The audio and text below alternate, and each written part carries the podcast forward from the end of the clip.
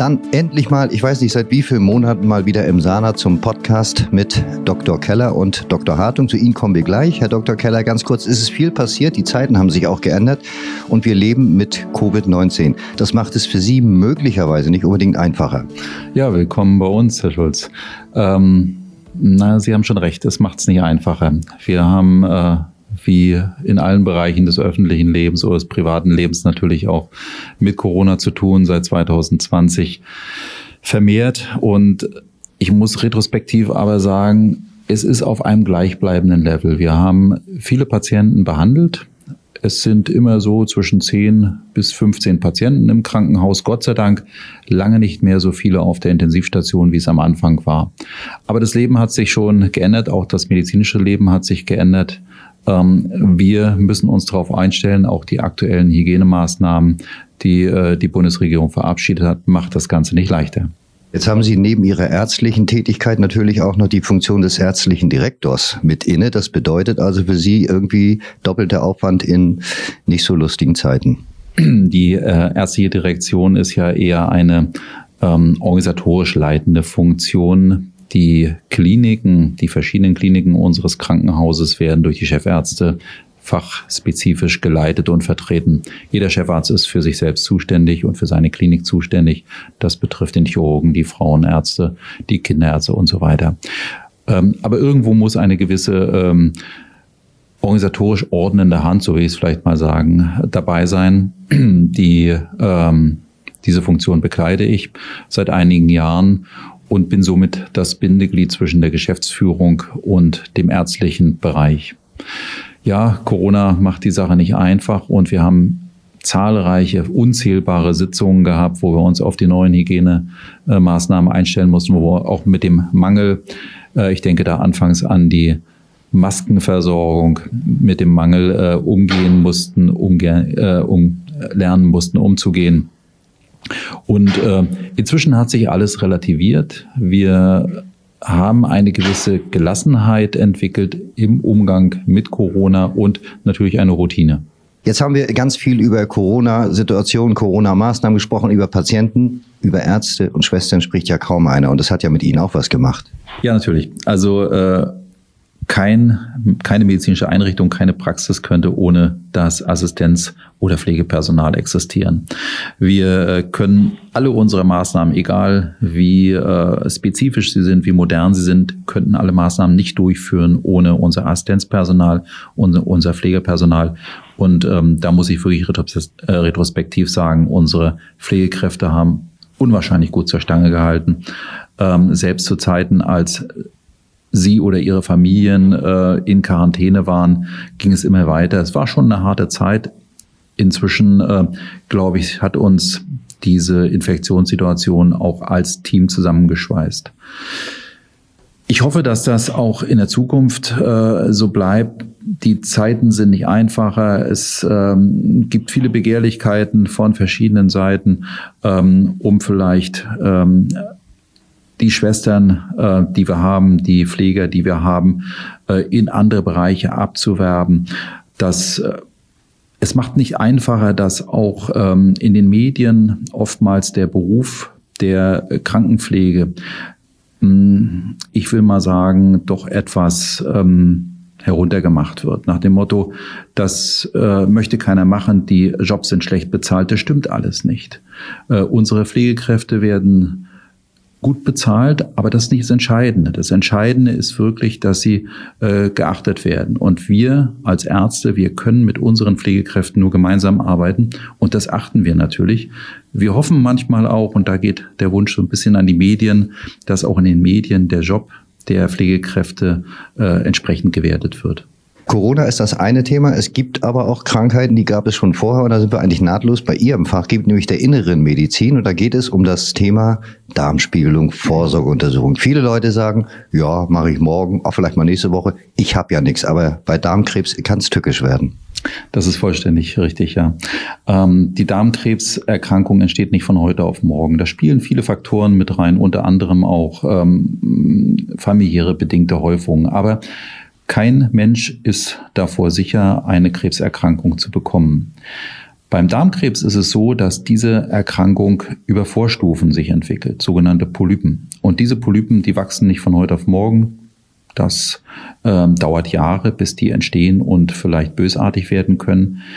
Der große Vorteil ist aber, dass man sie in einem frühen Stadium bereits findet, unter anderem bei der Darmspiegelung und entfernen kann.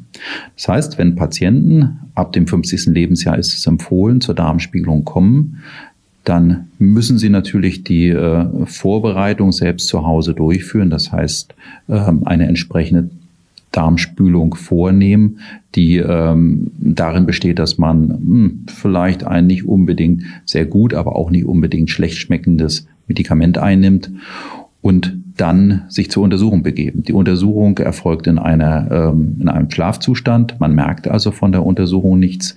Während der Untersuchung werden, wird der gesamte Dickdarm gespiegelt. Es können Polypen direkt äh, detektiert, also gefunden werden und während der Untersuchung auch gleich abgetragen werden.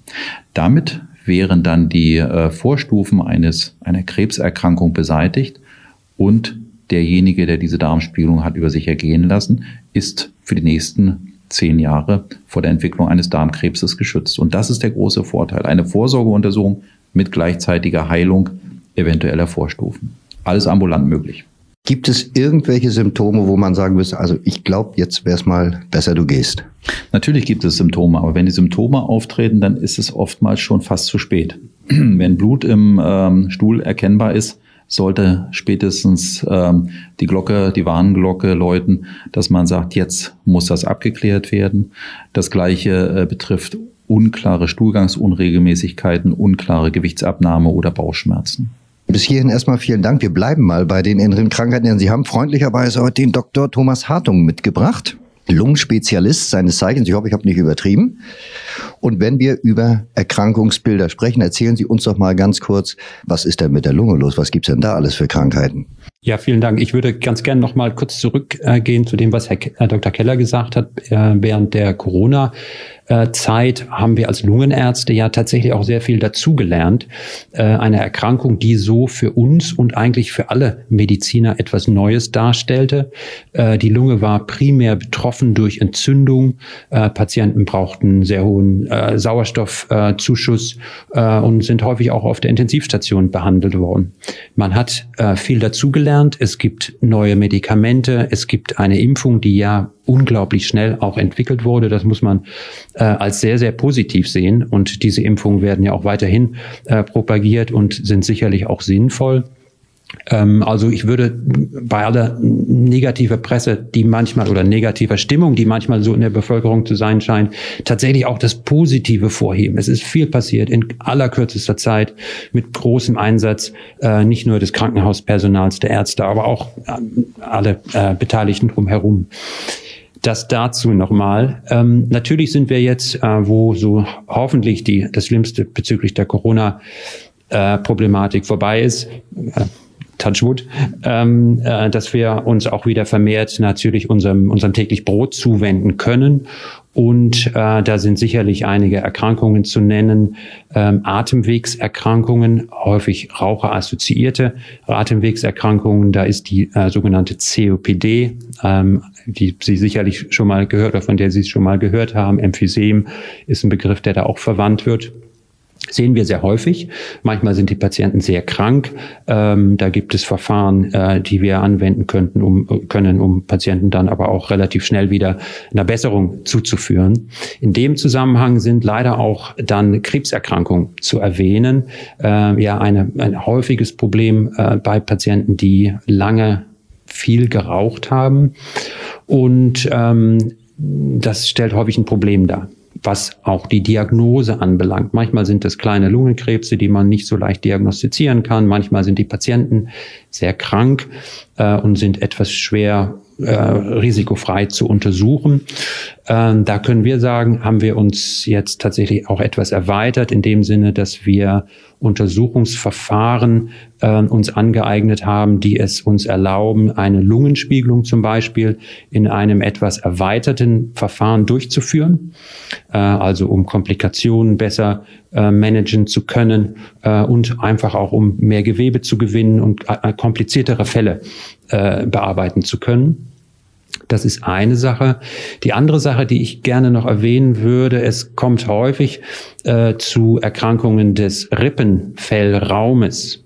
Da kann es zu einer Flüssigkeitsansammlung kommen, auch nicht selten im Rahmen einer Krebserkrankung, die dann auch manchmal relativ schwer zu diagnostizieren ist. Auch hier haben wir jetzt ein neues Verfahren äh, ent, äh, uns angeeignet. Das nennt sich Thorakoskopie. Letztendlich bedeutet es, dass man mit einem kleinen Gerät, vorne ist eine Kamera dran und man kann quasi mit äh, relativ unkompliziert, äh, nicht invasiv oder wenig invasiv sagt man, den Rippenfellraum spiegeln. Man guckt sich das an, man kann Proben entnehmen, man kann Flüssigkeit entfernen und man kann auch letztendlich die Pleurablätter oder die äh, Rippenfellblätter verkleben und so tatsächlich auch schon eine Therapie quasi beginnen. Sie lassen mir gar keine Chance, eine Frage zwischendurch zu stellen, aber das ist auch okay. Ich habe aber trotzdem noch eine, wie bei Dr. Keller auch. Wir müssen auch mal über Symptomatik sprechen. Das heißt, ich habe Lungenemphysem, ich habe äh, COPD, gibt es ja auch Symptome. Gilt auch hier irgendwann, wo man sagt, so Sportsfreund, da ist das Krankenhaus.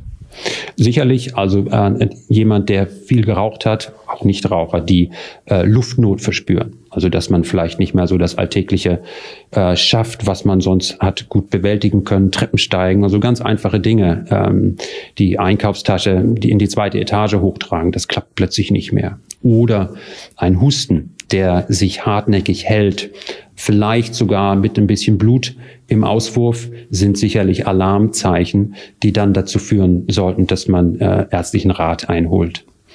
Ähm, dazu kommen noch so allgemeine Symptome vielleicht, also Gewichtsverlust zum Beispiel, wenn das Essen nicht mehr so richtig schmeckt.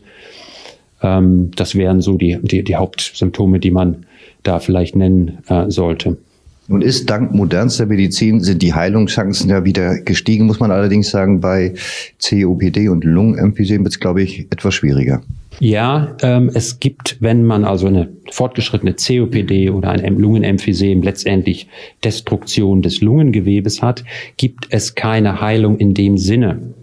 Man kann Symptome behandeln, es gibt Medikamente, die Symptome auch lindern. Äh, das A und O ist aber da tatsächlich auch die Prävention. Und das kommt sicherlich heutzutage auch immer noch zu kurz. Äh, Aufklärung, ähm, Raucherentwöhnung, Nikotinentwöhnung, ganz, ganz wichtig.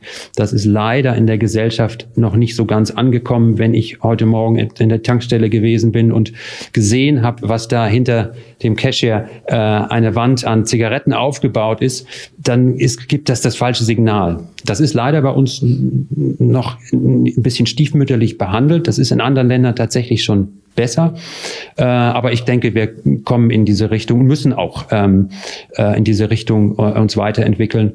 Ähm, insbesondere wenn man an die kleinen Kinder oder die Schulkinder denkt, die ja jeden Morgen vielleicht an der Bushaltestelle stehen und hinter den Kindern dann das große Plakat, äh, Rauchen ist ja sowas Tolles. Äh, und äh, ich denke, da ist noch ein bisschen Arbeit, äh, die auf uns zukommt. Ähm, aber ich hoffe, dass das in den nächsten Jahren dann auch äh, vorangeht. Eine letzte Frage vielleicht noch. Covid-19 jetzt mal außen vor gelassen. Können wir eine Zunahme von Lungenerkrankungen in den letzten Jahren feststellen oder ist es eher gleich geblieben? Machen Sie uns ein bisschen Hoffnung. Hoffnung ist immer, natürlich. Ähm, die raucherassoziierten Erkrankungen sind nach wie vor äh, in unserem Portfolio und da habe ich im Moment wenig Hoffnung, ähm, auch was Berufserkrankungen anbelangt, obwohl da die Prävention schon besser geworden ist. Ähm, ich denke, insgesamt ist in der Bevölkerung schon das Bewusstsein und ich sehe tatsächlich, ich mache auch eine kleine Sprechstunde, äh, sehe Patienten, die kommen relativ früh. Ich denke, das macht mir Hoffnung, so wie Sie oder wie wir vorhin gesagt haben, in Husten, der nicht weggeht, äh, ein bisschen Blut im, im Sputum, äh, Luftnot, äh, dass Patienten doch früher kommen. Äh, das andere, das sollte man vielleicht noch erwähnen, es wird in relativ naher Zukunft äh, ein Lungenscreening geben für Patienten, die in eine bestimmte Gruppe fallen, also Raucher, die über viele Jahre aktiv Nikotin konsumiert haben, in bestimmten einer, einer bestimmten Altersgruppe sind, äh, die dann äh, einem sogenannten Lungenscreening zugeführt werden, äh, die, ähm, welches im Prinzip beinhaltet, dass man niedrig dosierte ähm, Feinschichtaufnahmen der Lunge bekommt über einen Zeitraum und so versucht tatsächlich die Früherkennung des Lungenkrebses, was ganz, ganz wichtig ist, äh, besser machen zu können und damit auch bessere Heilung oder mehr Heilung erzielen zu können. Dann frage ich doch nochmal ganz frech nach, glauben Sie, dass Raucher das zu sehr auf die leichte Schulter nehmen? Glaube ich nicht. Ich führe ja viele Gespräche in meiner Praxis und äh, Patienten ähm, wissen in der Regel, Rauchen ist nicht gut für mich. Äh, man muss aber sagen, es ist eine Sucht. Und ähm, von einer Sucht wegzukommen, ist einfach ganz, ganz schwierig. Äh, und äh, da braucht man die Patienten auch nicht, brauchen sich nicht schlecht zu fühlen. Äh, ich versuche immer zu ermutigen und, und sage, wenn es einmal nicht geklappt hat, dann klappt es vielleicht beim zweiten Mal, wenn man versucht hat aufzuhören. Oder beim fünften Mal. Und bei manchen kommt es dann ganz plötzlich und man weiß gar nicht warum. Äh, aber da würde ich tatsächlich jeden und jede äh, ermutigen, das durchaus immer wieder mal zu probieren mein Eindruck ist, dass ähm, schon in der, in der Bevölkerung und viele Menschen sich der Problematik bewusst sind. Aber es ist schwierig, letztendlich dann ähm, die Zigarette ganz wegzulassen. Dann bleiben wir guter Hoffnung, meine Herren. Ich bedanke mich ganz herzlich bei Ihnen.